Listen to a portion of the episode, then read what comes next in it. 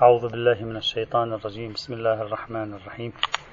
الحمد لله رب العالمين والصلاة والسلام على سيدنا ونبينا وحبيبنا محمد وعلى آله الطاهرين.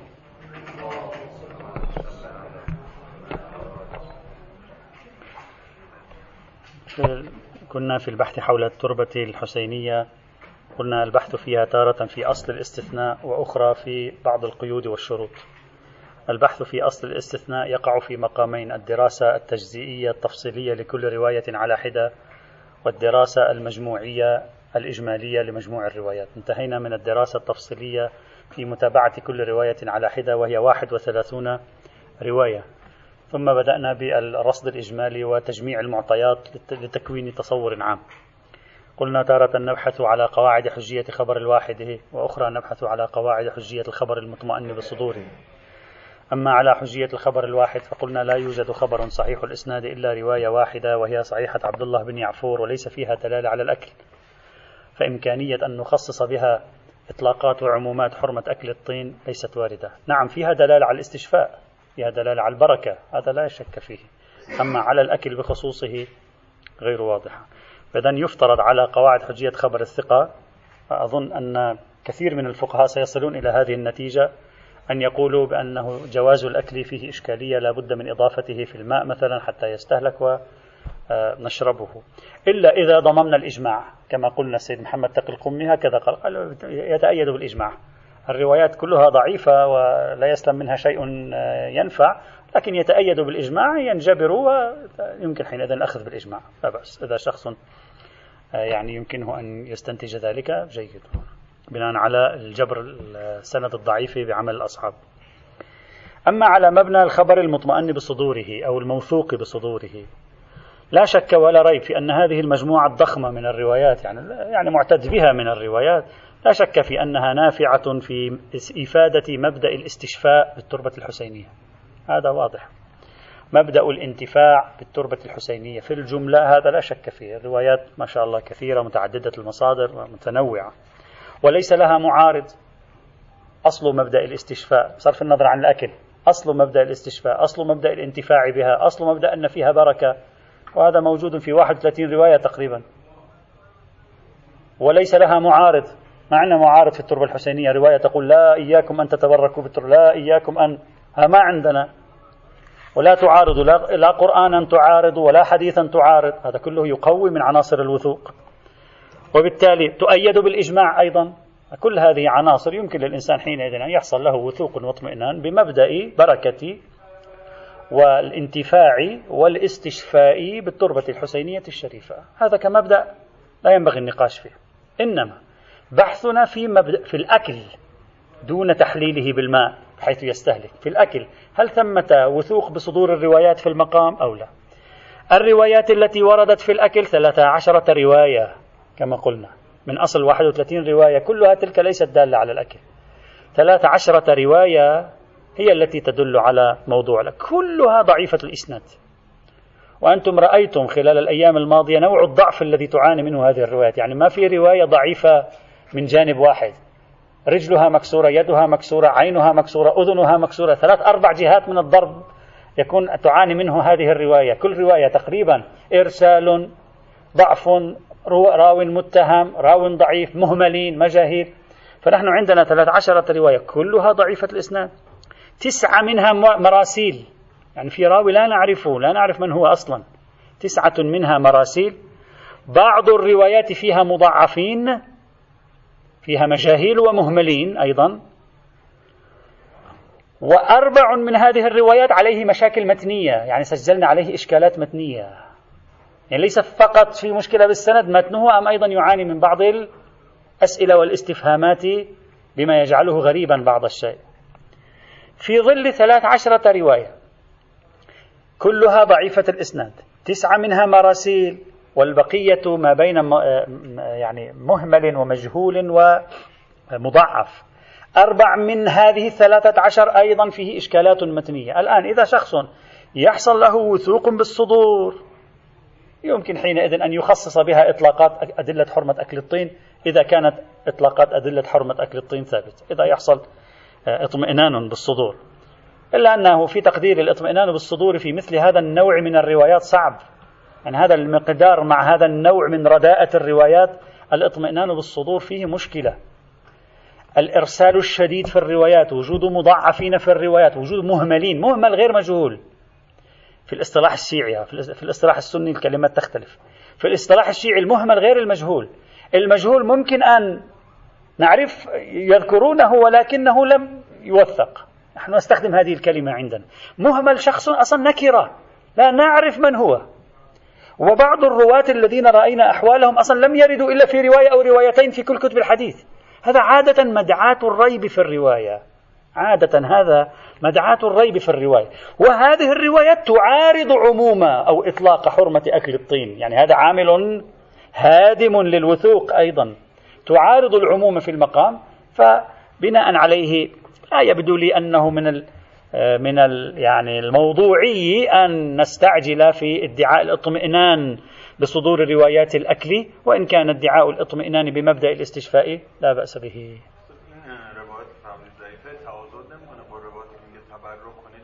لا. تتعاب لا. تفسر ليس لها نظر إليها. لو كان هناك نظر وتوضح لا. لا هذه تبين أحد مصادق الاستشفاء والتبرك فقط.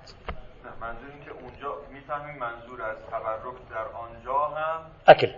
لا لا لا, لا نستطيع. واحدة تؤسس مبدأ التبرك وواحدة تقول تبرك بالأكل. هذه لا تصلح مفسرا لهذه. لا لا تصلح. لأن التي تؤسس مبدأ التبرك تبقى على عمومها وإطلاقها. أما هذه لا هذه نعم إذا قيدت دليل حرمة أكل الطين نعم نستفيد حينئذ من هذه. تكون حلت لنا المشكلة. نحن مشكلتنا مع دليل حرمة أكل الطين. لولا وجود دليل حرمة أكل الطين ما عندنا مشكلة. كل الروايات أمرها سهل. كل الروايات أمرها سهل. لأن الروايات التي دلت على الاستشفاء 31 رواية تقريبا. والروايات التي دلت على الأكل 13 رواية وهي لا تعارض أي دليل تحريمي بالعكس تنسجم مع, قاعدة الحلية الواردة في القرآن. هذه الروايات ليس فيها مشكلة عندها. مشكلتنا الأساسية وجود دليل حرمة أكل الطين. لولا وجود هذا الدليل كل هذه الروايات يمكن نأخذ بها على القاعدة. بلا حاجة إلى تكلف شيء. فهل يمكنني أن أستفيد من هذه الروايات قاسما مشتركا مطمئنا بصدوره قادر على مواجهة دليل إلزامي من نوع عمومات أكل الطين أو لا؟ هذه المشكلة فقط. أما إذا هذا كله لو قلنا بأن أكل الطين حرام مطلقا أما لو قلنا بما ذكرناه سابقا إذا الإخوة يذكرون أن أكل الطين المحرم محرم في غير ما علم بعدم الضرر. هذا الذي أشرنا إليه سابقا. على هذا يجوز أكل طين القبر الشريف والإستشفاء به بالأكل ما لم يحرز الضرر. ومن أين يحرز الضرر؟ خاصة وأن الروايات تدل على المنفعة. إلا إذا واحد إذا أكلها هو عدو لأهل البيت فيحرز الضرر برواية ذوبان الألية التي مرت معنا بالأمس. هذا بحث آخر. أعيد. إذا بنينا على كلية حرمة أكل الطين فإمكانية التخصيص بهذه الروايات الضعيفة جميعا لقاعدة حرمة أكل الطين صعب. وليس فيها رواية صحيحة. أما لو بنينا هناك على أن أكل الطين الحرام فقط المضر أما الذي أحرزت عدم الضرر فيه لا بأس بأكله. نأتي إلى التربة الشريفة. نقول يجوز لك أن تأكل حيث تحرز عدم الضرر. والمفروض في المقام أننا نحرز عدم الضرر. لا يعني المقدار بسيط. والروايات تؤكد لنا عدم الضرر. عندنا ثلاثين رواية تؤكد عدم الضرر. يعني تؤكد لنا الانتفاع. فإذا على القاعدة يجوز لأكل التربة الحسينية للاستشفاء. نعم هنا نحرز هنا قلت نحرز العدم. نحرز العدم. أولا هذه نحرز أنها ليست مضرة للإنسان بهذا المقدار. والروايات هذه تدلنا على أنها ليست مضرة. يعني عندي روايات موثوق بصدورها تدلنا على أنها ليست مضرة. فيتعاضدان. نعم يمكن للإنسان يحصل له إحراز عدم الضرر بمثل مقدار حمصة يأخذها مثلا للاستشفاء. نعم إذا يأكل كثير يمكن. لا يعني يمكن إذا يأكل كثير منها ممكن يكون في مشكلة. وعليه أقول أقول لعله لما توصلنا إليه هنا ذهب أمثال السيد محمد باقر الصدر إلى أنه الأخذ من التربة الشريفة الأحوط وجوبا أن تضعه في ماء وتحركه حتى يستهلك ثم تأخذه. وهذا يشي ويشير إلى أن السيد الشهيد يبدو لم يثبت لديه جواز أكل التربة الحسينية. يعني احتاط وجوبا في المسألة. قال الأحوط وجوبا أن تتناولها بهذه الطريقة تضعها في الماء في كوب تستهلك ثم تشربها. هذا معناه ماذا؟ معناه أنه توصل إلى نفس هذه النتيجة أنه لا, لا دليل على جواز الأكل. فحتى نفر نفر على طبق القاعدة كيف؟ بواسطة الاستهلاك. هذه نقطة. وعلى أي حال. طبعا كلامه ظاهر في الاحتياط الوجوبي وإن كان يحتمل الاحتياط الاستحبابي حتى أكون دقيق لكن ظاهر في الاحتياط الوجوبي في تعليقته على منهاج الصالحين للسيد الحكيم. إذا هذا الذي توصلنا إليه على على النتيجتين. تقريبا نحن ما عندنا مشكلة في موضوع تناول التربة حينئذ للاستشفاء آه، والحديث عن أنها نافعة ومفيدة وفيها البركة ثابت بهذه الروايات. فالنتيجة إيجابية. الآن البحث كل البحث ليس البحث كل البحث البحث الثاني حدود فكرة أكل الطين من الطين الحسيني. في حدود. سنبحث هنا تقريبا في حوالي يعني أظن أدري في حوالي سبعة عناوين أساسية. تحدد لنا حدود تناول التربة. العنوان الأول ما هي الكمية المأخوذة من القبر الشريف؟ ما هي الكمية المأخوذة من القبر الشريف؟ من الواضح أن الروايات هنا كثير منها لا يذكر مقدار الكمية التي نتناولها للاستشفاء أو لغيره. ساكتة أصلا عن هذا الموضوع. بعض الروايات يتحدث عن مقدار. يقول حمصة أو مقدار يسير أو رأس أنملة. مرت معنا هذه الروايات.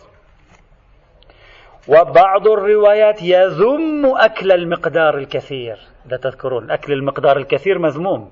فإذا بعض الروايات ساكتة عن المقدار. بعض الروايات تحدده بالقليل. حمصة أو رأس أنملة أو شيء يسير. بعضها يضيف بذم أكل المقدار الكثير من التربة الحسينية. طيب. وتلك الروايات إذا تذكرون صنفت ذلك على أنه كأنه أكل للحومهم. طيب. بناء عليه عندنا عمومات حرمة أكل الطين وعندنا الروايات لا توجد رواية صحيحة السند في تحديد المقدار لا عند ليس عندنا رواية صحيحة السند في تحديد المقدار الذي نريد أن نتناوله. ماذا نفعل؟ عندي دليل عام على حرمة أكل الطين. الروايات هنا بهذه الطريقة. بعضها ساكت بعضها يحدد بمقدار قليل بعضها ينهى عن الكثير القدر المتيقن من الخروج عن دليل حرمة أكل الطين في العمومات إذا أردنا أن نقبل بوجود قدر متيقن هنا يعني نقبل بالروايات هنا القدر المتيقن هو مقدار المقدار القليل. غيره لا دليل موثوق بصدوره على أنه صالح لتقييد عموماته حرمة أكل الطين. فتكون النتيجة لصالح الروايات التي تتكلم عن مقدار بسيط دون تحديده بحمصة أو رأس أنملة أو ما شابه. يعني شيء يصدق عليه عرفا أنه مقدار بسيط. هذا قدر متيقن من الخروج عن أدلة حرمة أكل الطين. غيره ليس عندي دليل على يوجب التخصيص يبقى على دليل الحرمة. هذا إذا بنينا على وجود إطلاق أو عموم في حرمة أكل الطين. أما لو بنينا على أن حرمة أكل الطين تجري في غير مورد عدم إحراز الضرر فنقول في المقام على القاعدة يجوز أكل أي مقدار من الطين للقبر الشريف إلا إذا أحرزنا الضرر بسبب الكثرة. إذا أحرز الضرر ولا يجوز. على القاعدة.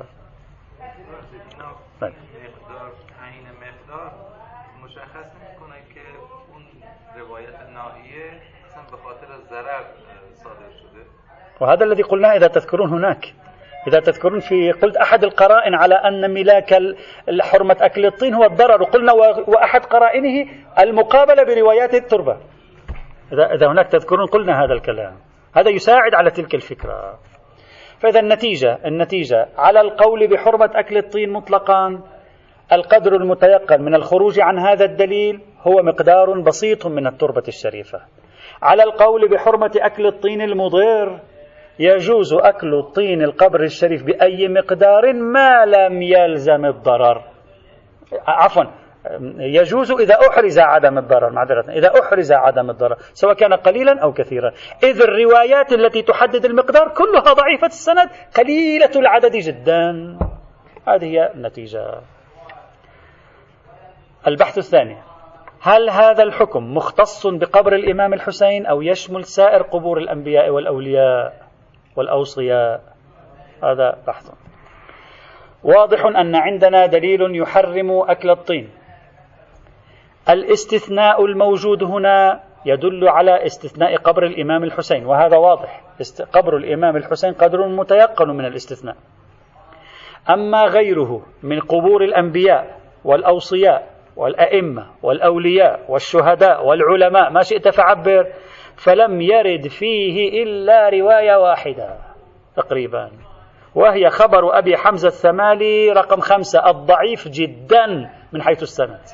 الضعيف جدا كما قلنا سابقا من حيث السند. بل ورد في بعض الروايات مثل خبر عمرو بن واقد رقم 16 ورد أن كل تربة لهم حرام إلا تربة الحسين عليه السلام. إذا مقتضى الجمع بين الروايات أن نقول القدر المتيقن من جواز أكل الطين طين قبر الحسين عليه السلام. غيره ليس بيدي رواية صحيحة السند ولا عدد كبير من الروايات يوثق بصدوره حتى أخرجه عن قاعدة حرمة أكل الطين. فتكون النتيجة طين قبر الحسين عليه السلام يجوز تناوله طين غيره كائنا من كان. حتى شخص الرسول صلى الله عليه وعلى آله وسلم لا يجوز تناوله. طبعا إلا أن تضعه في الماء. يستهلكه لا بأس. وتكون هذه من خصوصيات الإمام الحسين عليه السلام. إكراما له. لا بأس. ليس هناك أي مانع من ذلك. ولا مانع من أن يكون للإمام الحسين بعض الخصائص الإضافية الإكرامية. هذا بعض الروايات تشير إلى ذلك بل إن السيد الخامنئي حفظه الله تعالى في كلمة له في لقاء مع كوادر قسم المعارف الدينية في الإذاعة الإيرانية بتاريخ 13 12 1370 هجري شمسي يعني 1991 للميلاد عنده محاضرة منشورة موجودة في موقعه الرسمي في موقع آثار الإمام الخامنئي الرسمي يتكلم فيها عن العزاء يقول المقدار الإمام الحسين له خصوصية إقامة العزاء له. ليس كل إمام نقيم له كما نقيم الإمام الحسين بذكرى وفاته فتخرج المواكب وتخرج الكذا. يقول يستشم من الروايات يفهم من الروايات في الباب أنه أريد أن يكون هذا خصوصية له. سلام الله عليه. طبعا هو لا يمانع من إقامة المجلس مجلس يتكلمون فيه عن قصته تتأثر الناس به لكن يقول إخراج المواكب واللطم وإحداث يعني الطرقات في هذه الطريقة لعله من خصائصه. سلام الله تعالى. بإمكانكم أن تراجعوا هذه المحاضرة. طبعا محاضرة فيها أو كلمة فيها الكثير من النقاط المتعلقة بالإعلام الديني. جيدة. فيها الكثير. أنا الآن عندي ال link لكن لا أستطيع أن أقوله لكم لأنه تعرف ال link آه، فيه تفاصيل لا أدري. آي دي يساوي 2 6 لكن يمكن للإخوة أن يأخذوه. آه، ونحن ترجمناه ونشرناه في موقع مجلة نصوص معاصرة أيضا حتى باللغة العربية. أنا ناقل النص حتى هنا لا لأهميته آه، لأنه ما عندنا مثلا رواية نحن في إحياء آه، إخراج مواكب في في الأئمة. ما عندنا. نعم ذكر إحياء أمر أهل البيت موجود. أما حالة العزاء والحزن والبكاء واللطم والفجيعة وال... هذه الحالة الاجتماعية لا نملك عليها شيئا. فقط في الإمام حسين نملك عليها. طبعا هذا لا يعني أنها حرام. الرجل لا يقول حرام. يقول التوجيه أين يكون أهل البيت إلى أي شيء وجهونا. يقول وجهونا في قضية الإمام حسين. في النبي ما وجهونا هكذا. ولذلك أنت سمعت مرة مثلا أنه في قرون الثلاثة الهجرية الأولى أهل البيت عقدوا مجلس عزاء في بيتهم على وفاة إمام غير الحسين عليه السلام؟ ما موجود. فقط الإمام الحسين. لعل هذا هو منظوره عندما قال في خصوصية. لا الخصوصية بمعنى أن ذاك يجب إلغاؤه. لا الخصوصية بمعنى أن هذا يجب إبرازه بطريقة يظهر اجتماعيا أنه متميز عن غيره. أنا لا أدري هل عدل عن رأيه لأن هذا كلام قديم. يعني يرجع إلى ثلاثين سنة سابقة لا أعرف. لكن على حال هي فكرة مطروحة. ففي مقامنا لا مانع. إيه، الإمام الحسين له خصوصية. تربته تؤخذ. تربة النبي هم لا تؤخذ. ليس يعني هذا بأمر مستحيل آه، لخصوصيات موجودة في إمام دون إمام كما أن الإمام المهدي له خصوصيات لا يحظى بها سائر الأئمة صلوات الله عليهم أم الإمام الحسين هم له خصوصية على أي حال.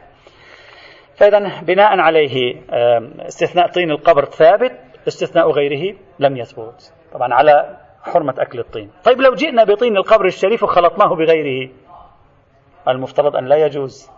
لأن أكل طين غيره لا إلا إذا طين غير القبر الشريف استهلك بطين القبر الشريف. ولا بأس حينئذ على القاعدة في مثل هذه الحال. هذه البحث الثاني. البحث الثالث. هل الأخذ من تربة الإمام الحسين عليه السلام منحصر بحال الضرورة التي لا بديل لها أو لا؟ يعني أنا حتى أذهب أستشفي بتربته عليه السلام لازم يكون ذهبت إلى جميع الأطباء ويئست ولا حل ولا أحد يساعدني فحينئذ يجوز لي أن أكل من التربة الشريفة أو لا؟ أنا مريض أذهب أكل. ممكن أذهب إلى الطبيب. وقد يعالجني لكن أريد أن آكل يا أخي من التربة للاستشفاء. في مشكلة؟ الظاهر من مجموع روايات الباب أن أنه لا يوجد شرط من هذا القبيل يعني لا يبدو وجود شرط من هذا القبيل. يكفي أنك تشرب أو تأكل بقصد الاستشفاء سواء كان هذا السبيل منحصرا العلاج به أو لا؟ قد يكون عندك سبيل آخر. الروايات مطلقة وينبغي أن نأخذها بإطلاق. وليست رواية روايتين كل الروايات في المقام يبدو عليها أنها مطلقة. لم نجد في أي نص من نصوص الباب ذكر هذا القيد. إلا شخص يقول هذا القيد مفروغ عنه يعني السائل لما يريد أن يستشفي بطين القبر مفروغ أنه يئس من الأطباء. هذا لا دليل عليه. يعني أنه كأنما هذا أمر مركوز في ذهن السائل عندما يقول له الإمام استشفي بقبل. لا قد يكون مركوز في ذهني أن هذا من وسائل الاستشفاء ويجوز تناوله في أي حال من الأحوال.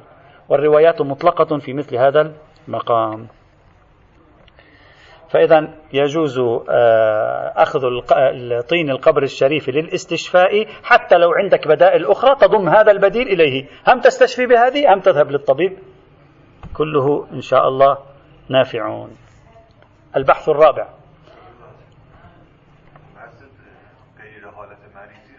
لا غير حالة الانحصار نتكلم لا غير حالة المرض.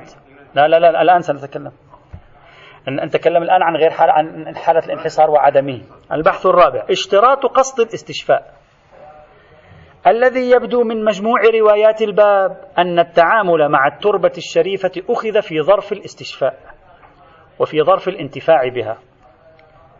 بعض الروايات صحيح ليس فيه هذا القيد إلا أن الكثير من الروايات واضح أنها تقدم موضوع التربة أن الإنسان يأتي فيأخذ التربة لكي يشفى ويتعافى.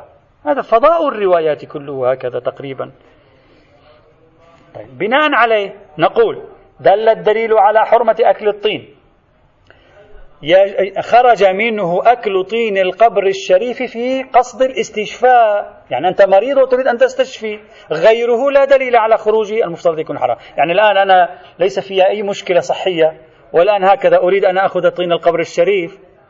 ما معلوم أنه يجوز لأن أدلة حرمة أكل الطين بناء على ثبوتها تشمل هذه الحالة. خرج منها تناول الطين بقصد الاستشفاء. يعني عندك مرض أنت حتى تشفي.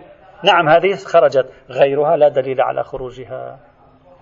طيب في المقابل قد يقول شخص الوارد في هذه الروايات قصد الاستشفاء لكن لا يعني قصد الاستشفاء والانتفاع أنك بالضرورة يكون عندك مرض.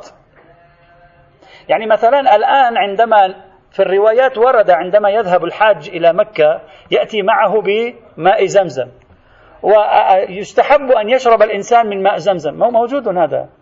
وأنت تشرب من ماء زمزم تدعو ببعض الأدعية موجودة أدعية ماء زمزم تشبه نفس الأدعية التي مرت معنا هنا قريبة منها. اللهم اجعله رزقا نافعا وعلما واسعا وشفاء من كل داء. ما معنى وشفاء من كل داء؟ ليس من الضروري الذي يريد أن يشرب من ماء زمزم لابد أن يكون مريض حتى يعني يشرب ماء زمزم ويقول شفاء. المراد يعني اللهم إن كان بي مرض إن كان بي مشكلة إن كان كذا أنت اجعله شفاء. اجعله, اجعله عافية لي. ليس من الضروري أن أكون أنا مريض وأن أعلم بأنني مريض وأن أشرب ماء زمزم بهذا القصد. لا. فقد يدعي شخص أن المراد من فكرة الاستشفاء في الروايات هكذا. يعني أنت تتناولها بقصد أنني لو بي شيء يجعل هذا عافية لي يجعل هذا شفاء لي. هذا هو المراد. يعني هو مرض تقديري ليس بالضرورة مرض تنجيزي. يعني منجز معلوم. فلا مانع من ذلك. مثلا كثير من الروايات مثلا تأخذ من الشيء الفلاني تأكله وتقول إن شاء الله يكون عافية وشفاء لي. قد لا تكون مريضا لكن تقول يجعله الله عافية وشفاء لي. فمن المحتمل ولو على الأقل في جزء معتد به من هذه الروايات أن يكون المراد بقصد الاستشفاء يعني أنت تأكله بقصد أنه إذا كان عندي من مشكلة جسدية أو غير جسدية يجعل الله ذلك عونا لي للعافية والشفاء من هذه الحالة التي أنا فيها إذا كنت فيها. وهذا أيضا ليس ببعيد. إذا شخص قال أنا من خلال مجموع الروايات أفهم القضية بهذه الطريقة ولعل الفقهاء الذين قالوا يشترط قصد الاستشفاء لم يكونوا يقصدوا غير هذا. يعني أنت ما تأكلها للتلذذ مقابل الأخذ للتلذذ والشهوة كما ورد في بعض الروايات. أنت تأخذها لأنه مثلا تنفعني في بدني تشفيني من أي مشكلة تكون يكون محتمل أنني متورط بها. هذا هو المقدار. لا أكثر ولا أقل. إذا صار عندنا حتى الآن عدة أمور صحيح حتى نسوي فهرس هذا خلى الكمية المأخوذة من طين قبر الشريف القدر المتيقن منها مقدار قليل عرفا غيره يحتاج إلى دليل هل هذا الحكم خاص بقبر الإمام الحسين؟ نعم هذا هو المقدار المتيقن غيره يحتاج إلى دليل يخرجنا عن أدلة حرمة أكل الطين. ثلاثة هل هذا الحكم خاص بحال الانحصار؟ لا مقتضى إطلاقات الأدلة. إذا كان عندك وسيلة للشفاء أو لم يكن عندك وسيلة للشفاء يمكنك أن تتناول التربة الشريفة للشفاء. رابعا هل يشترط أن أقصد الاستشفاء بحيث أكون مريضا يعني وآخذ؟ نعم يشترط أن تقصد الاستشفاء إلا أنه ليس ببعيد في ألسنة هذه النصوص أن يكون المراد أنني آخذه بقصد أن أتشافى من مرض ولو لم أكن أعرفه. ليس من الضرورة أن أكون مريضا.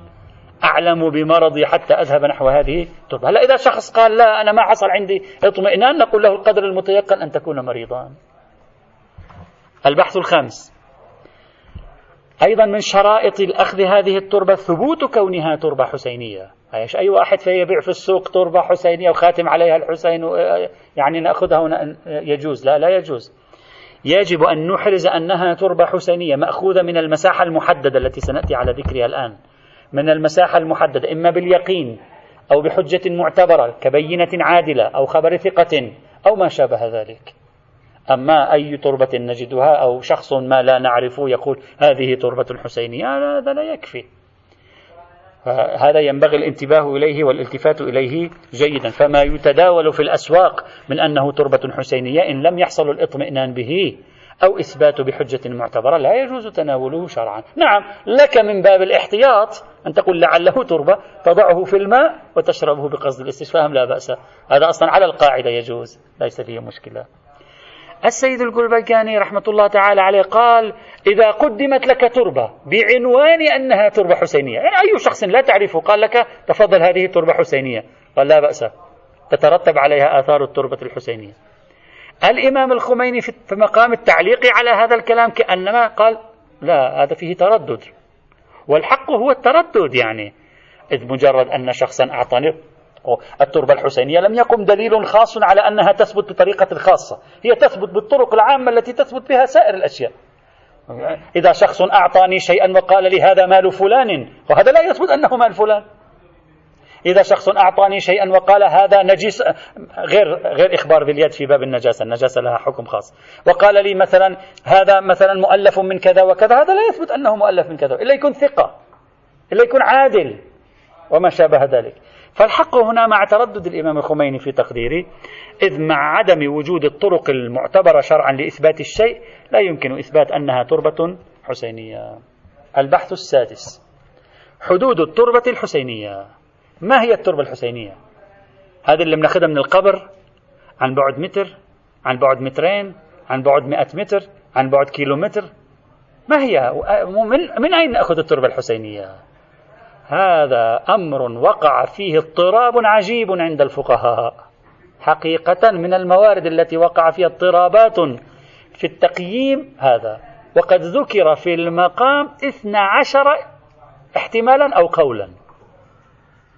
12 احتمال في ما هي التربة الحسينية. وبعض الاحتمالات أغلبها نسب إلى أشخاص أيضا. ما هي هذه الاحتمالات؟ بسرعة نمر عليها لأن كثير منها لا دليل عليه. كثير منها لا دليل عليه.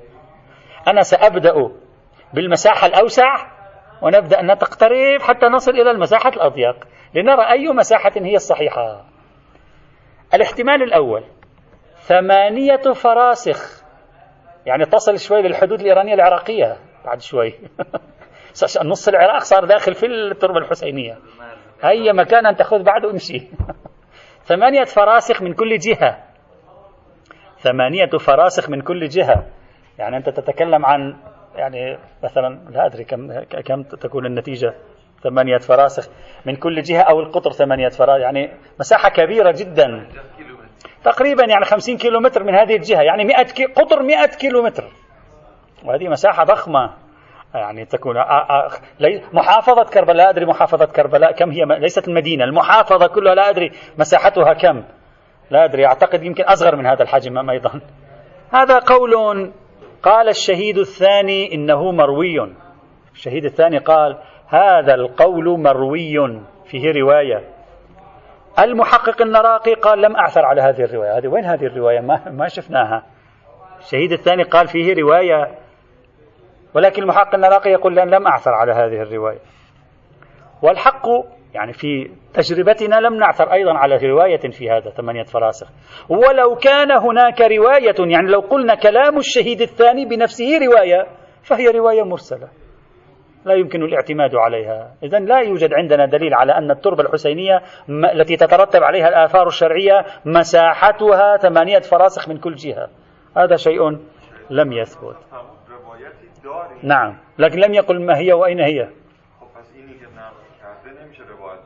لا. لا هو يروي الآن هو ينقل لنا أن هناك رواية يعني كأنما هو يروي رواية لكن يرويها بالإجمال لا يرويها بالنص. هكذا. فإذا هذه الرواية هذا الكلام غير صحيح. بل لو فرض هذا الكلام صحيحا طبعا هذا الإشكال الذي سأقوله الآن سيسري على بعض الآراء الأخرى. لو فرضنا هذه هي مساحة القبر الشريف والتربة الحسينية المباركة إذا كان الأمر كذلك سنقع في مشكلة عويصة. دلت الروايات على حرمة الاستهانة بها حرمة الاستخفاف بها حرمة تنجيسها حرمة التهاون بها صحيح؟ وعلى هذه المسافة ينبغي الإنسان أن يعني مثلا أن لا يدخل إلى التخلي. صحيح أو لا؟ ينبغي أن لا يدخل إلى التخلي في هذه الماء يعني أهل كربلاء لازم يعيشوا برا يجوا إلى القبر فقط. وهذا شيء لو كان وبانا لظهر في الأسئلة لو كان محل ابتلاء عظيم لناقشوا في كيف ماذا نفعل. هذه كلها تربة القبر الشريف التي أمرتمونا بأن نحترمها ونقدرها ولا يجوز الاستخفاف بها. هو ماذا نفعل؟ لا يوجد شيء من ذلك. ولذلك هذا الاحتمال في غاية البعد ومثله بعض الاحتمالات القادمة أيضا. هذا الاحتمال الأول. الاحتمال الثاني. خمسة فراسخ وهي تعادل كما قيل 17 ميلا يمكن مثلا 22 23 كيلومتر من هذه الجهة 24 23 كيلومتر من هذه الجهة وهكذا أيضا. يعني قطر تقريبا ربما القطر القطر يكون 50 كيلومتر تقريبا. الشعاع يعني شعاع الدائرة يمكن 23 22 كيلومتر. هذا القول يظهر أن الشهيد الأول تبناه. قال هذه هي مساحة القبر الشريف. بل يبدو أن الشيخ المفيد هم أيضا تبناه. يبدو من بعض الإشارات هكذا.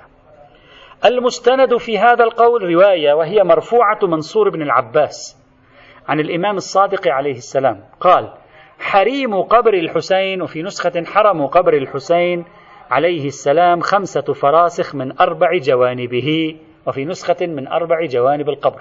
خمس فراسخ خمس فراسخ خمس فراسخ خمس فراسخ.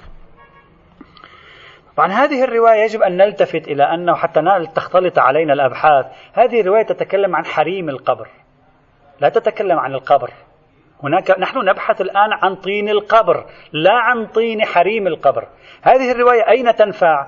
تنفع إذا نفعت في مثلا الاحترام احترام القبر الشريف يكون عن هذه المسألة. هذا حريمه. لا يجوز للناس مثلا أن تتملكه. هذا مثلا من حريم القبر. أما هذا لا يدل على أن طينه طين القبر. هذا طين حريم مثل تقول بئر وله حريم أو لها حريم. حريم البئر ليست بئرا. لكنها تكون ملحقة بالبئر في الاحترام في الملكية فيما شابه ذلك. لا تكون ملحقة بالبئر بأنها بئر هي ليست بئر. نحن موضوع بحثنا هنا طين القبر لا طين حريم القبر وما يلحق بالقبر. فالرواية هنا في المقام تنفع هناك. أما في بابنا لا تكاد تنفع في شيء. بل يرد عليها نفس الإشكال الذي أوردناه قبل قليل. إذا كان هذا هو الحريم وفهم من الحريم التبرك والتقدس وما شابه ذلك يلزم أن يكون هذا الأمر فيه مشكلة عويصة ولكثرت الأسئلة فيه ولا يوجد شيء من ذلك. بل هذه الرواية تالفة الإسناد. إسنادها تالف. فإن فيها سلمة بن الخطاب. سلمة بن الخطاب مضعف متهم بالكذب. وفي السند أيضا منصور بن العباس وهو شخص لم تثبت وثاقته.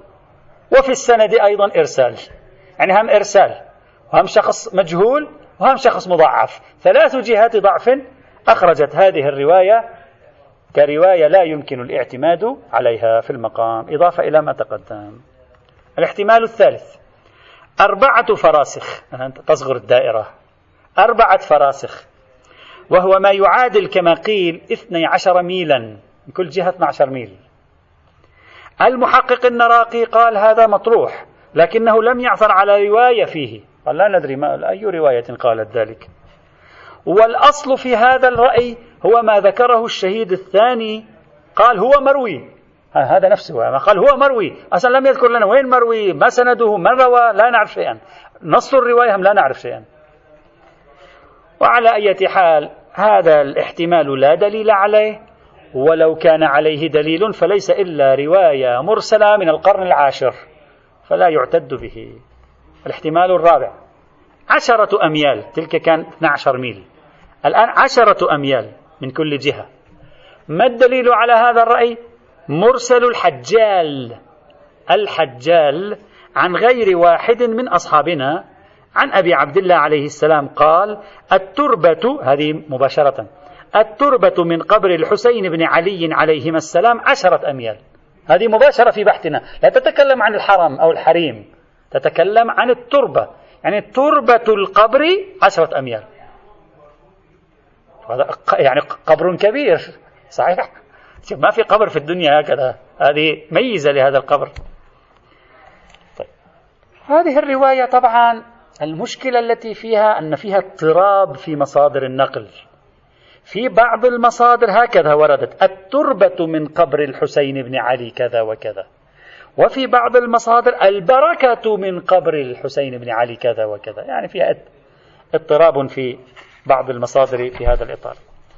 إلا أنه مع الأسف الشديد الرواية ضعيفة السند إذ مضافا إلى أنها مرسلة في سندها بنان بن محمد ولم تثبت وثاقته ففيها جهتين من الضعف وبالتالي الاعتماد على رواية واحدة آحادية تعاني من ضعفين في الإسناد صعب في إثبات شيء من هذا القبيل.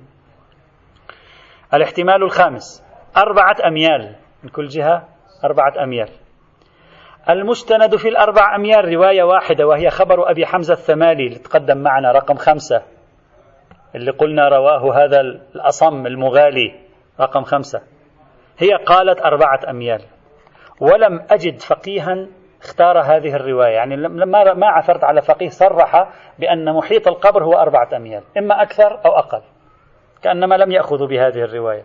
وقد قلنا سابقا هذه الرواية ضعيفة الإسناد من عدة جهات فيها عدة أشخاص مضعفين أصلا. فإذا هذا الاحتمال هم أيضا لا دليل عليه. احتمال السادس فرسخ واحد من كل جهة من جهات القبر. فرسخ. وهو يعادل ثلاثة أميال ثلاثة أميال ثلاثة أميال ثلاثة أميال. المستند في هذا أيضا رواية واحدة وهي خبر محمد بن إسماعيل البصري عمن رواه. قال حرمة قبر الحسين فرسخ في فرسخ من أربعة جوانب القبر. ومثل هذه الرواية خبر آخر رواه عبد الله بن عبد الرحمن الأصم عن رجل من أهل الكوفة. مر معنا شيء من هذا. ومع الأسف الشديد الخبران ضعيفان من حيث الإسناد. الخبر الأول ضعيف بالإرسال وضعيف بمحمد بن إسماعيل البصري لم تثبت وثاقته ما وثقه أحد. والخبر الثاني ضعيف بالإرسال وضعيف بالأصم وهو متهم بالكذب والوضع. وفيه أيضا محمد بن خالد البرقي و عندنا هذا في يعني فيه كلام على أي حال. فإذا هذا الاحتمال هم أيضا ليس فيه روايات كثيرة روايات قليلة كلها ضعيفة الإسناد. ورأينا الروايات يعارض بعضها بعضا هذا يزيد الطين بلة الاحتمال السابع رأس ميل واحد. ميل. والمستند فيه خبر أبي بكر الحضرمي. إذا تذكروا خبر أبي بكر الحضرمي رقم ثمانية عشر. ثمانية عشر. مر معنا. ولكن قلنا خبر أبي بكر الحضرمي فيه نسختان. على رأس ميل ورأس أنملة. إذا تذكروا ورد في نسخة قبر الحسين على رأس ميل وهذا تدل. وفي مكان وفي نسخة أخرى رأس أنملة.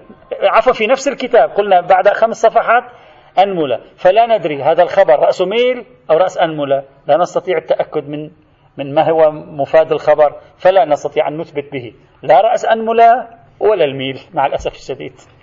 يعني صعب إثبات شيء فيه إضافة إلى ضعفه من حيث الإسناد كما تقدم. أيضا يوجد خبر آخر وهو خبر أبي الصباح الكناني رقم 21 من الروايات التي مرت معنا. وأيضا هذا الخبر ضعيف بالإرسال وعلى أي حال لم يسلم لنا رواية معتبرة مع قلة عدد الروايات في المقام وكثرة تعارضها في تحديد المساحة.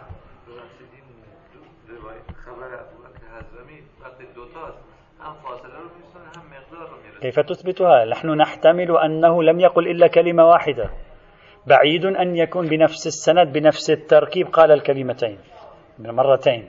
نحتمل أنها مرة واحدة. أحد الرواة أو في مكان ما أو نسخة ما حصل خطأ فوضعت كلمة كان لا نعرف الكلمة الأصلية. هذه هي المشكلة. الاحتمال الثامن. الآن خلصنا من الأميال. الأميال خلصت. الآن بدأنا ننزل إلى الأذرع إلى الذراع. الآن ننزل شوي. سبعون ذراعا. أو سبعون باعا. هذا جعلته احتمال واحد. لماذا؟ لأن رواية واحدة كررت هكذا. سبعون ذراعا وفي نسخة سبعون باعا.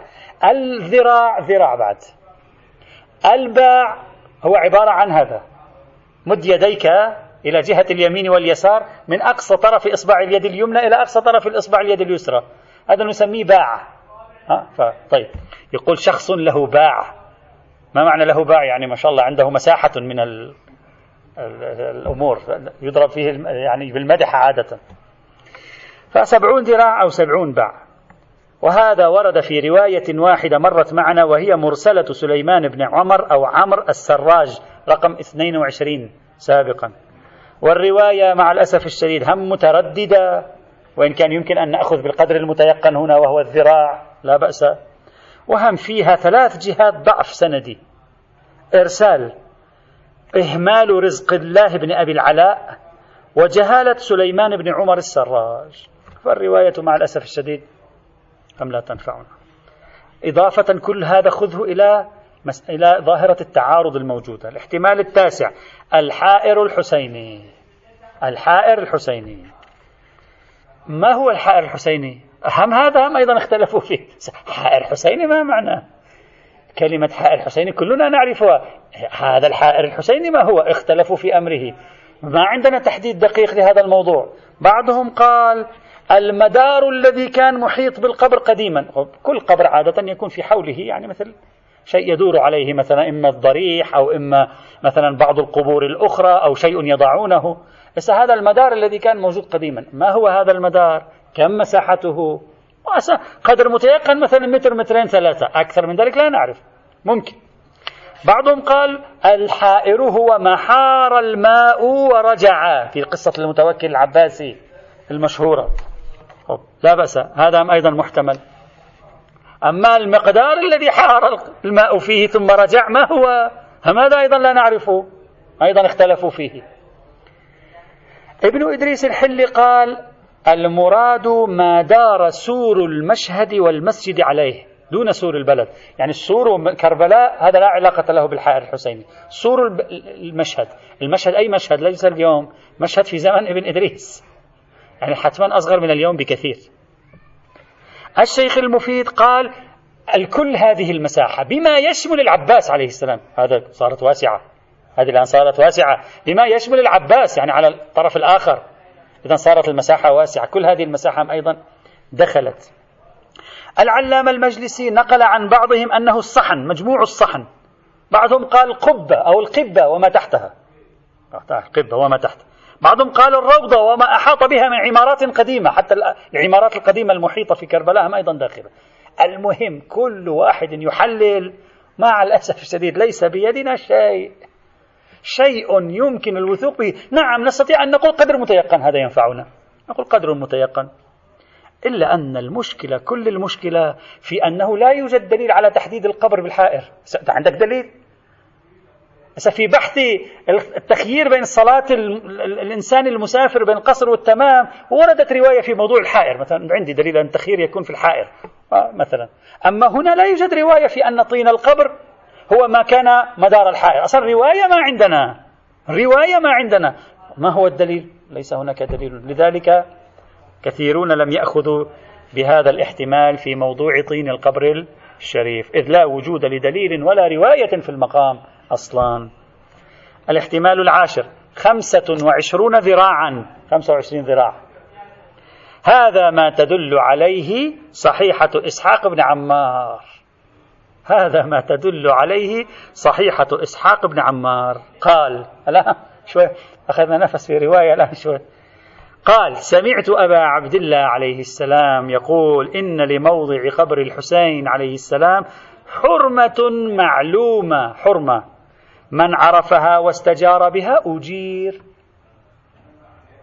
فقلت فصف لي موضعها جعلت فداك.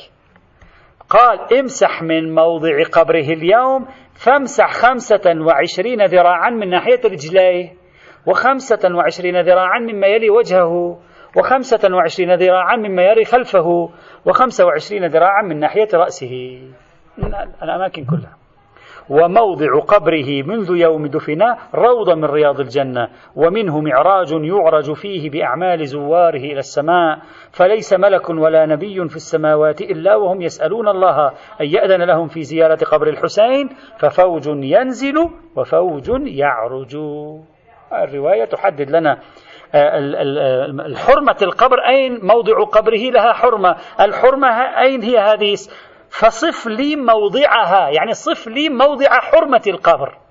هذا هذا موضع حرمة القبر. لكن المؤسف أننا لا نبحث عن حرمة القبر. قبر النبي شيء وحرمة القبر كل المدينة. هذا موجود في بحث حرمة قبر النبي. الحرمة ما معنى الحرمة؟ يعني إذا استجار شخص يجار لا يمكنك أن تأتي أنت تقتله في في مكان حرمة يعني يحرم قتل أحد. يحرم العدوان هناك. لا يجوز فعل ما لا ينبغي فعله هناك. يعني يزداد تغليظ العقوبات. هذا معنى حرمة. أما القبر بنفسه لا تتكلم عنه الرواية. نحن نبحث عن طين القبر لا عن طين موضع حرمة القبر. لأن الحرمة لها آثار فقهية والقبر له آثار فقهية. إذا قلت لك الآن زيارة قبر النبي عن قرب لا تذهب إلى طرف الحرمة تذهب إلى طرف القبر. قف عند القبر لا تقف عند آخر حرمة القبر تقف عند القبر. إذا القبر شيء والمساحة الاعتبارية الشرعية للحرمة شيء آخر. فلا نستطيع من هذه الرواية أن نستفيد مع الأسف الشديد شيئا وهذا مثله مذكور في بحث الحرم النبوي الشريف. إذا الحرم النبوي شيء والقبر النبوي شيء آخر فرق بينهما كثيرا. الاحتمال الحادي عشر عشرون ذراعا مكسرا. ما معنى مكسرا؟ يعني هو عشرين ذراع مكسر ما معنى يعني خمسة خمسة خمسة خمسة. هذا أصغر شيء. يعني خم... خمس أذرع. خمس أذرع يعني هذا مسافة صغيرة هذا من هنا. هذا القبر الشريف مثلا هذه المسافة متر يمكن تقريبا يعني مترين خلينا نقول تقريبا مثلا في مترين في مترين في متر. هذا هو الرأي الحادي عشر. أي تقريبا يعني خمسة مترين ونصف. مترين. مثلا أي مثلا هكذا. يعني بقطر خمسة أمت خمسة أمتار هذا المحيط. ذراعا مكسرا. وردت في هذا معتبرة عبد الله بن سنان. قال هذه رواية ممتازة. قال عن أبي عبد الله عليه السلام قال سمعته يقول قبر الحسين عشرون ذراعا مكسرا روضة من رياض الجنة. قبر الحسين عشرون ذراعا مكسرا روضة من رياض الجنة. ويقول هذا هو قبره. معتبرة عبد الله بن سنان. هذه الرواية قريبة جدا لما نريد أن نصل إليه. ما هو الذي نريد نحن أن نصل إليه؟ هو المعنى العرفي للقبر. هذا المعنى العرفي للقبر الذي إذا أخذت من ترابه يصدق عرفا أنك أخذت من تراب القبر. إذا أخذت من ترابه يصدق عرفا أن هذا أقرب المعاني للمعنى العرفي. يعني منطقة محيطة أنت مثلا قبر منطقة المحيطة به. يعني هذه أقرب المعاني للمعنى العرفي في آه، هذا المجال. الاحتمال الثاني عشر والأخير بناء على مجمل ما تقدم عند من يقول بحجية خبر الواحد عليه أن يأخذ من معتبرة عبد الله بن سنان. هذه المساحة يعني قطر خمسة أمتار أربع خمسة أمتار. قطر ليس الشعاع القطر من الطرفين الدائرة. أما من يقول بحجية الخبر المطمئن بصدوره ويقول هذه رواية واحدة أحادية تعارضها روايات أخرى ولو ضعيفة والأمر ملتبس فينبغي عليه أن يأخذ يرجع إلى القواعد. القواعد تقتضي طين القبر. ما يصدق عليه عرفا أنه طين القبر. طين ملحق بالقبر. العرف يقول هذا أخذته من طين القبر. هنا نعم هذا طين القبر. هنا نعم هذا طين القبر. هناك لا ليس طين القبر. هذا لا يصدق عليه عرفا أنه طين القبر.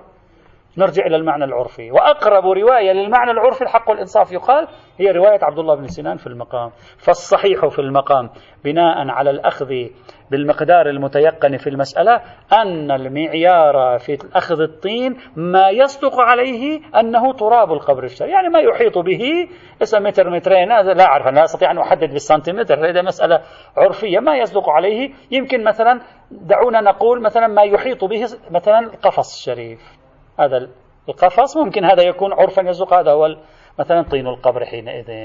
هذا إذا أخذت منه تترتب عليه النتائج. أي نتائج؟ يستشفى به يسجد عليه لأن هذا أيضا يترتب على قبر الحسين. هذه النتائج كلها تترتب على هذا البحث. لأن هذه هذه كلها مترتبة على عنوان تربة القبر. السجود. تصنع السبحة منها. يحنك الطفل بها. يتبرك بها. تصحب في السفر. موجود روايات تربة القبر تصحب بالسفر لا تباع. توضع مع الميت في قبره. يخلط بها حنوطه. يكتب بها على الكفن والجريدتين وأمثال ذلك. كل هذه الفروع وأمثالها ترتبت على عنوان تربة القبر. فالمقدار المتيقن منها هو هذا. لا تربة كربلاء ولا تربة الصحن كله ولا تربة الأسواق المحيطة في هذا الإطار. هذا ما يتعلق بهذا الموضوع. البحث الأخير الشروط والأعمال قبل أن ننتقل من العراق إلى أرمينيا شمالا. الطين الأرمني والحمد لله رب العالمين.